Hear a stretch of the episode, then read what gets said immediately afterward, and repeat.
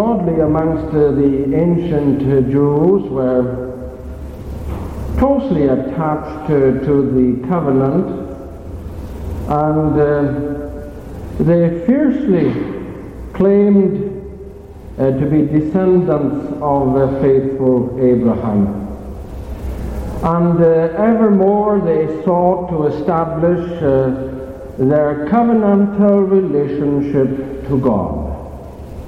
And uh, the godly amongst them, and this man Zacharias was one of them, uh, he always bore in mind the covenant promises of Jehovah his God.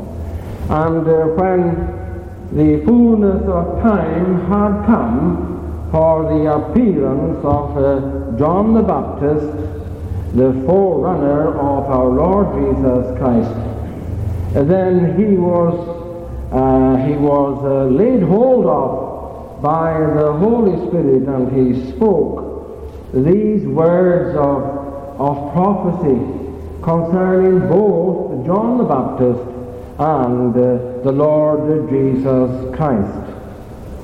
And uh, in these words, uh, they refer uh, to the Lord Jesus' birth, and they refer to his ministry and uh, to his sacrificial death upon the cross of Calvary.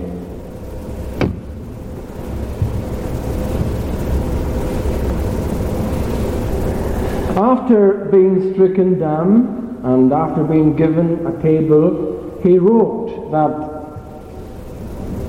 his name shall be called John, and thou, child, shalt be called the prophet of the highest, for thou shalt go before the face of the Lord to prepare his ways. And uh, the godly amongst the Jews were looking to God's promises with regard to the birth of the Messiah, to the birth of the Lord Jesus Christ, the one who was to sit upon the throne of David in a spiritual sense, but in no less a real sense for that. And uh, Zacharias realizes the connection between covenant and mercy. And he says, to perform the mercy promised to our fathers and to remember his holy covenant. Now then, when Zacharias is referring to the mercy we must understand that this expression, the mercy, refers to the greatest mercy of all, to the person of the Lord Jesus Christ. The mercy of God, uh, personalized in the Lord Jesus Christ. And the mercy of God in the Bible is uh, the free and undeserved favor of God to men. It uh, regards men as undeserving of the Lord's mercy and blessing and favor.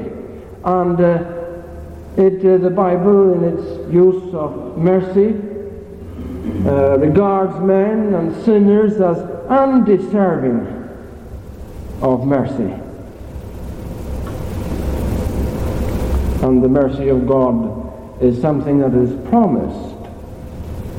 And here, Zacharias is saying that God is presently performing the mercy promised to our fathers and to remember his holy covenant. There are three things we want to consider tonight, and the first is why Christ is styled the mercy.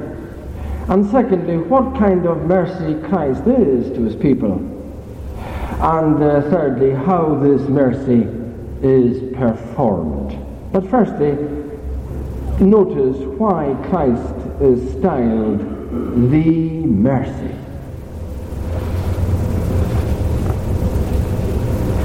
Well, Christ is styled the mercy because God could never show mercy to the world but only in and through the person of the Lord Jesus Christ.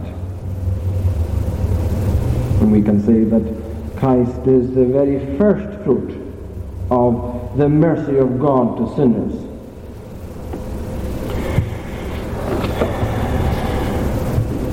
But the world enjoys a great many privileges and a great many blessings on account of uh, Jesus Christ's coming into the world. Jesus Christ in his person is the principal mercy. And uh, he is the first mercy.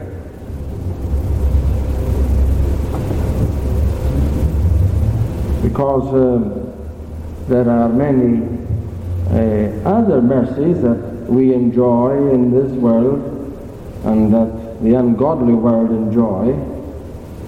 Uh, that are not directly associated with the person of uh, the Lord Jesus Christ. It is uh, only, therefore, in and through Jesus Christ that God can and does bless the world of men, and particularly the church of Christ. Is the first, the chief, and the greatest and the best mercy. He is the mercy. He is the chief mercy because all the mercy of God to sinners comes to us through him and through him alone. God doesn't deal with sinners in any other way or by any other person but through him who is the mercy. For there is no other name under heaven given among men whereby we must be saved. He is the one mediator between God and men, the man Christ Jesus. He is the medium he is the channel through which God gives us the benefits and the blessings of His mercy. Not a drop of saving mercy can come to the children of men but through the Lord Jesus Christ. Christ is the mercy because all inferior mercies derive their their value and uh, their sweetness from Jesus Christ, who is the chief, the principal, and the, the primary source of the mercy of God. He is the fountainhead of all mercy. And our Lord says that if uh, we give even a cup of cold water in the name of Christ, then that cup of cold water is something that is very precious and something that takes on a new sweetness and a new preciousness because it is only given in the name of the Lord Jesus Christ and because his blessing rests upon it in the giving of it in his name. You know how in the Acts of the Apostles, the apostles always denied that there was any power or any authority in their own name when they were challenged about doing miraculous things. Uh, what an opportunity this uh, was and would have been for them were they so inclined to attribute to themselves this authority and this power to work miracles. But they always denied that they had any authority or any power inherently in themselves to work miracles. They said, as, for example, Peter and James on the steps of the beautiful gate of the temple when they said, In the name of Jesus Christ, rise up and walk. So that anybody giving a cup of cold water, the least perhaps of all gifts to anybody, in the name of the Lord Jesus Christ, shall not and shall never lose his reward. And uh, a natural gift, water, a gift of nature, is doubly blessed and takes on a fresh uh, sweetness when it is given in the name of Christ and when it is received and used in the name of Christ. Uh, so you see how uh, Christian people have a double blessing, they have a double portion. They have the gifts of nature which are in themselves precious and sweet, but more than that, they have the uh, blessing of Christ along with them, which lends them a sweetness and a freshness that they otherwise do not have.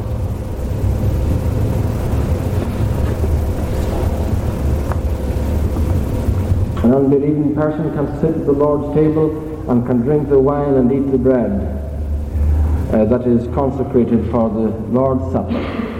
And this will neither strengthen his body nor strengthen his faith.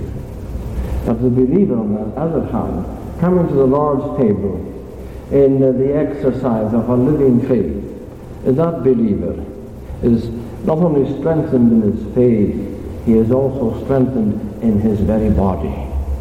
For these things are the life of the body, the bread and the wine, and not only the life of the body, these things are the life of the soul.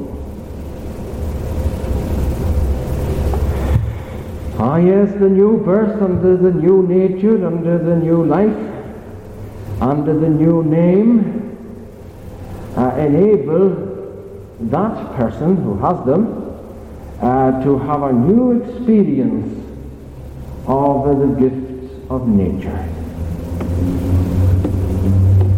Natural men and godly men and Christian men make a natural use of natural things. But the godly man, the spiritually minded man, he makes a spiritual use of natural things as well as of spiritual things.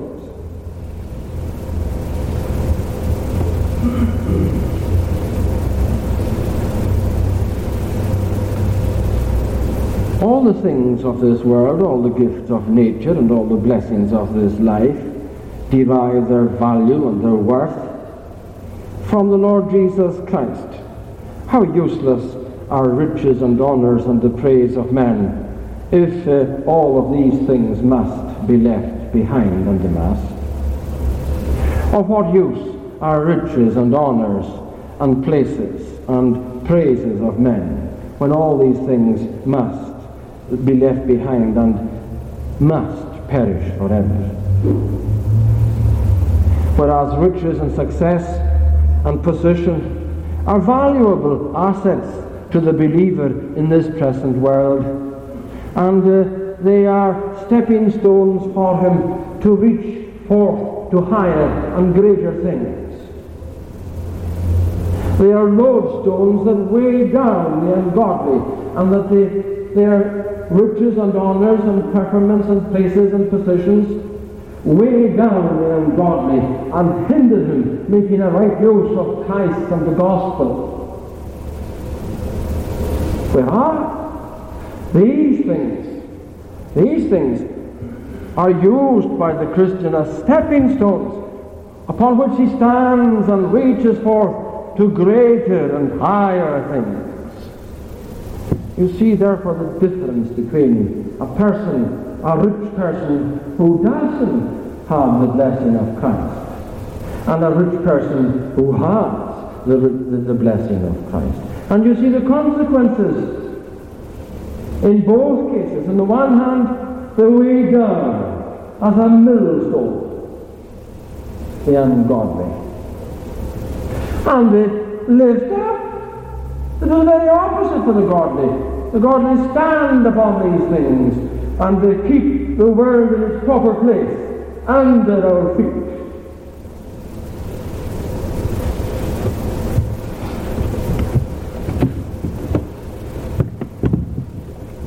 So that uh, there are superior and subordinate mercies and blessings uh, coming to the world uh, through Christ, and uh, the believer enters into an enjoyment of the supreme and superior blessings, the primary uh, blessings, the blessings that come directly from the person and the hand of the Lord Jesus Christ. Uh, whereas the world may indeed receive blessings from Christ, but only through secondary and subordinate causes and means, such as social status, wealth, and, uh, and these kind of things. And what a sweetness there is, therefore, in all temporal blessings to the Christian. Temporal blessings are doubly blessed to the Christian because he has the blessing of Christ with them. Or as the Catechism teaches us about these things, having a competent portion of the good things of this life and the blessing of Christ with them. The mercy natural blessings and spiritual blessings. Natural people and godly people have some enjoyment of natural blessings, such as food and, and uh, drink. They have some appreciation and some, uh, some degree of, of satisfaction. Uh, in uh, the use of the, their daily, daily bread.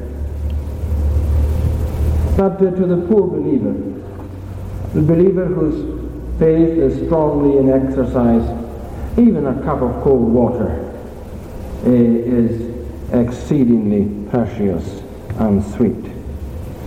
And uh, a meal, an ordinary meal, uh, can be as as very sweet as the sacrament itself.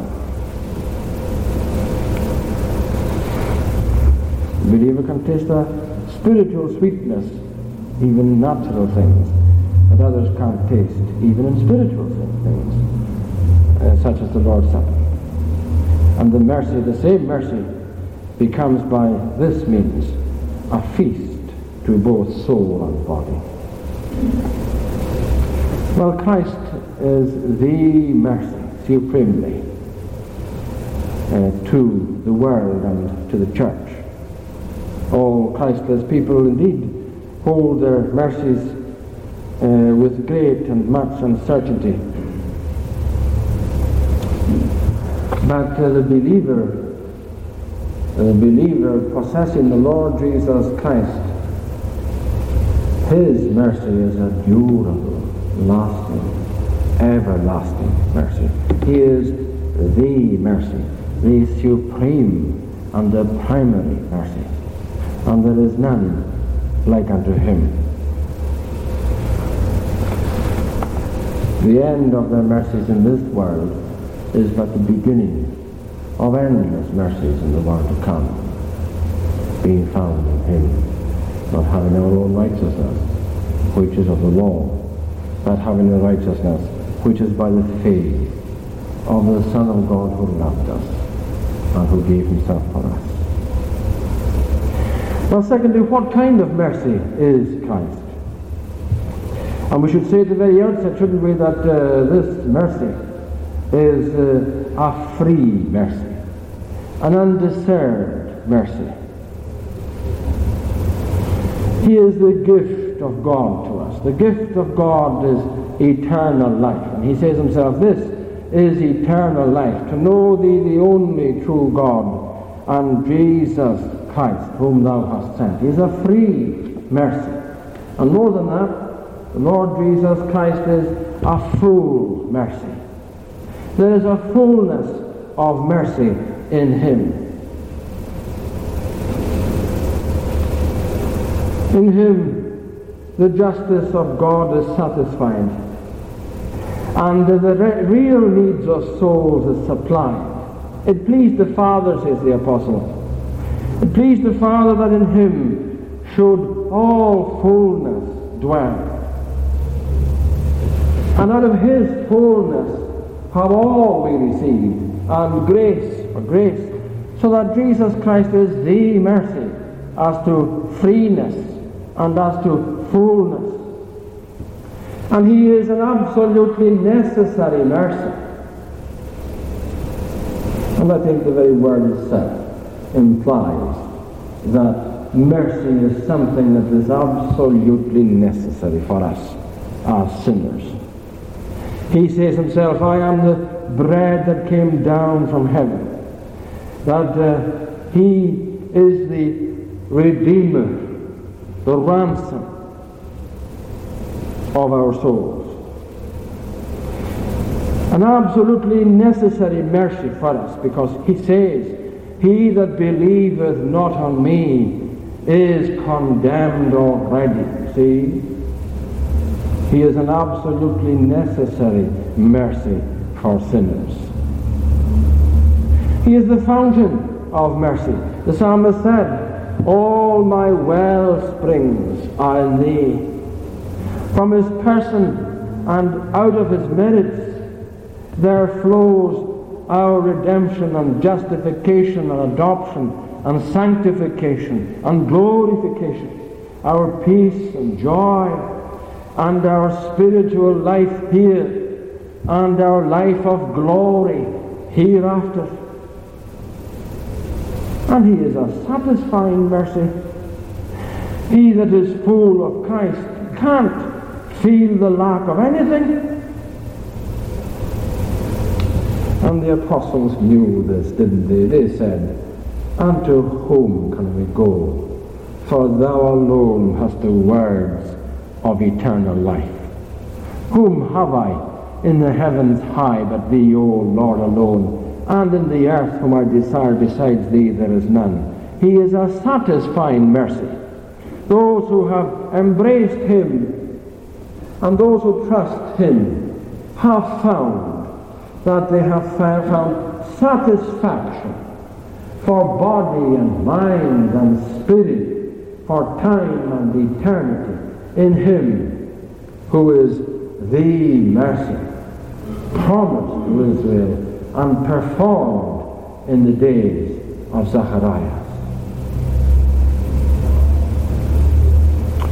And oh, what a suitable mercy Jesus Christ is. He is a suitable mercy. Doesn't the apostle tell us? You are, he says, complete in him. You are complete in him. We lack nothing. He is the fullness of God to meet our emptiness, our nothingness, to meet the vanity of our earthly existence. Here is the very fullness of God Himself. For God dwelt in Him bodily. Father, Son, and Holy Spirit in the second person in the days of his flesh amongst us. All the fullness of divine mercy and love and pardon and peace are in Jesus Christ. And we by nature are enemies, enemies by wicked works, alienated from the life of God by wicked works, dead in trespasses and sins, and we stand in the relationship of enemies to him. Ah, well, if you are still an enemy to him, know this, that this mercy that Zacharias has prophesied about, uh, this mercy, this Lord Jesus Christ, he is our reconciliation. He is our reconciliation. Are you sold under sin? Then he is our redeemer. Are you condemned? He is our justification before God? Are you a sinner and polluted? Well, here in this person is a fountain open for the sin of Israel and for your sin. Are you lost? And you can't find your way? Here is one who says, I am the way, the truth, and the life. Here is the one who says, Come unto me, all ye who are lost, and I will show you the way to the Father. Rest is no more suitable to the weary, nor bread for the hungry, as Christ is for the sinful. What bread is to the starving, and what water is to the thirsty and dying of thirst, Christ is to the sinner. Christ is a, a wonderful mercy. His name is wonderful. Counselor, mighty God, everlasting Father. His person is a wonder. Great wonder. You know this, the holy angels of God who excel in wisdom and in intellectual powers. It is said of them with regard to the sufferings of Christ that they desire, they quote, they desire to look into these things. What things? Into the sufferings of Christ. They can't get over it that their God, the second person in the Godhead, should be found in the likeness of human form, and that he should, so humble himself, and that he should be made to be sin for us, and that he should undergo such sorrows and such sufferings on behalf of the children of men. The angels cannot get over it. They wonder at it. And his name is wonderful. Great is the mystery of godliness, for God was manifest in the flesh. What a mystery this is. What a wonder it is. What kind of mercy is Christ? Well, it's a free mercy, a full mercy, a necessary mercy, a fountain of mercy, a satisfying mercy, a suitable mercy, a wonderful mercy, a unique, a matchless, incomparable mercy.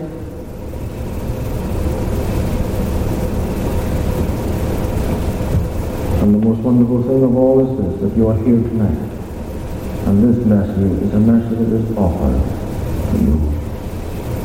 It is a present, offered mercy. There's no promise of tomorrow for you of this mercy. God may harden your heart as he hardened Pharaoh's heart.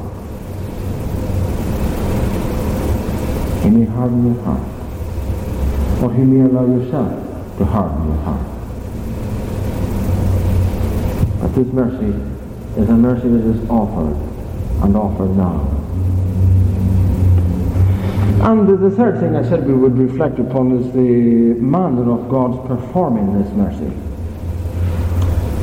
How did God perform this mercy? Oh, well, it's not a, mystery. Is not this a mystery? How it is that in the council of peace, ere the universe had any existence, this mercy was considered by the triune God. And uh, in the council of peace, there was a way devised whereby mercy could be shown to you tonight, this night, now, sitting where you are. God devised a way wherein he could be merciful, wherein he could be the just God in justifying the ungodly who believe in Jesus. God devised a way wherein his character is in no way maligned, and wherein his integrity is in no way compromised. But he is the just God in justifying the ungodly who believe in Jesus. God is faithful and just to forgive us our sins. He is faithful to himself in his covenant promise, and in the performing of that promise, he is faithful to himself, and he is just, just and equitable in forgiving you your sins on the basis of the incarnation of the Son of God and on the basis of the death of the Son upon the cross of Calvary. He is faithful to Himself and just in His dealings with you in pronouncing you forgiven and pardoned.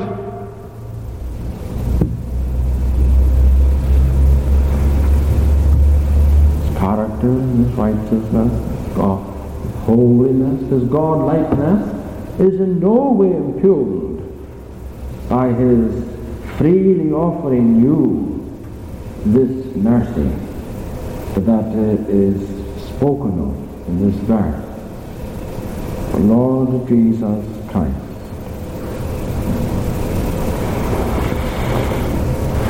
God hath made that same Jesus, whom ye have crucified, both Lord and Christ.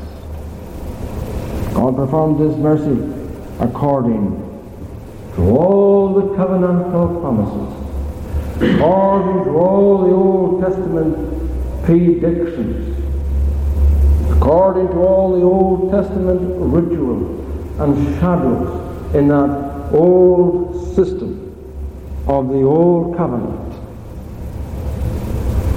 God has performed this mercy. He has been true to his word. He has been faithful to himself and true to his promise. And he has performed it in the miraculous conception and the, in the immaculate birth in the holy life, and in the vicarious death of Jesus Christ. God has been, has been true to his word of promise and to the word of prediction and prophecy and to the word that is inherent in all the shadows and all the types of the Old Testament sacrificial system, whereby the Old Testament saints were saved, looking into them and seeing through them to the one who is the substance of things to come, the good one, who is the substance of the good things of to come.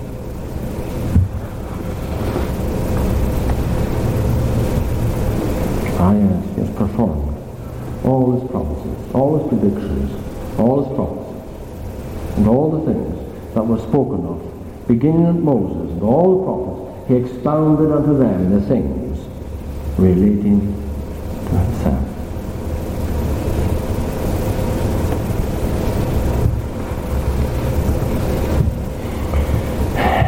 If uh, Christ is the mercy of mercies of God to men, in vain do men seek and hope for mercy out of the person of the Lord Jesus Christ. And many have said to me, I know, I know, they would say, that God is merciful. But uh, I had to tell them that God in no way would be merciful to them except in, through, and by the person and merits of the Lord Jesus Christ and Him alone.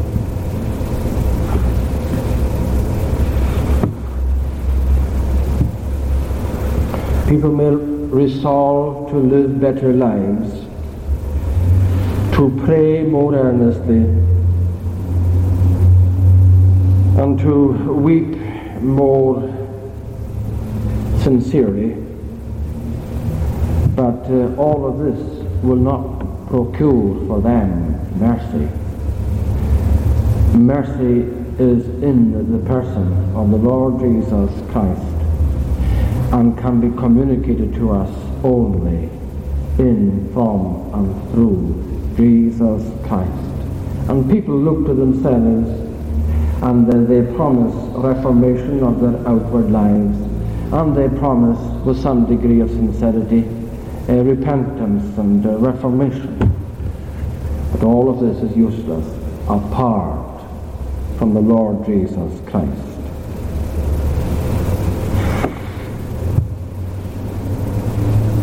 to perform the mercy promised to our fathers and to remember his holy covenant. If any man thirst, Jesus says, let him come unto me and drink.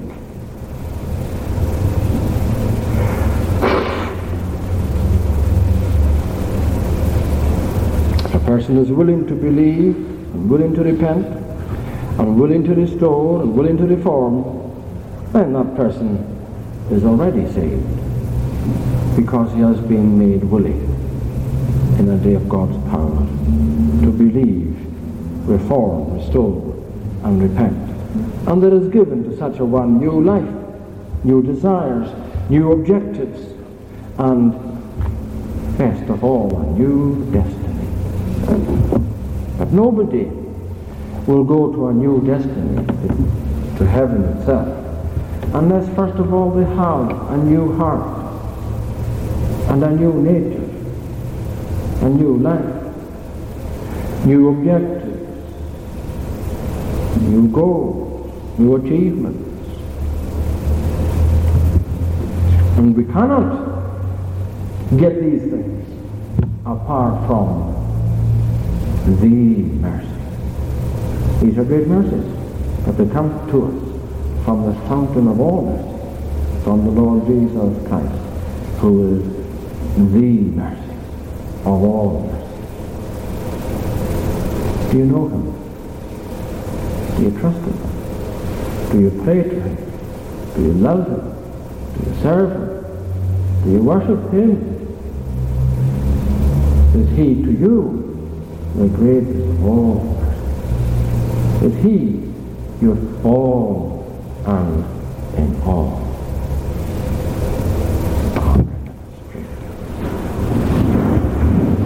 we pray that we may have the ministry of the Holy Spirit to convince us of our sin and of our misery, and uh, to convince us of the righteousness of Christ, and uh, to show us our consequent need of a Saviour, that uh, we may uh, fly to Him to lay hold of Him and to believe in Him and to love Him, that we may serve Him in newness of life. Do Thou bless us, and do Thou grant unto us Thy uh, strength and Thy power to enable us to live unto holiness have the end everlasting life. Graciously forgive all our sins. For Jesus' sake, Amen.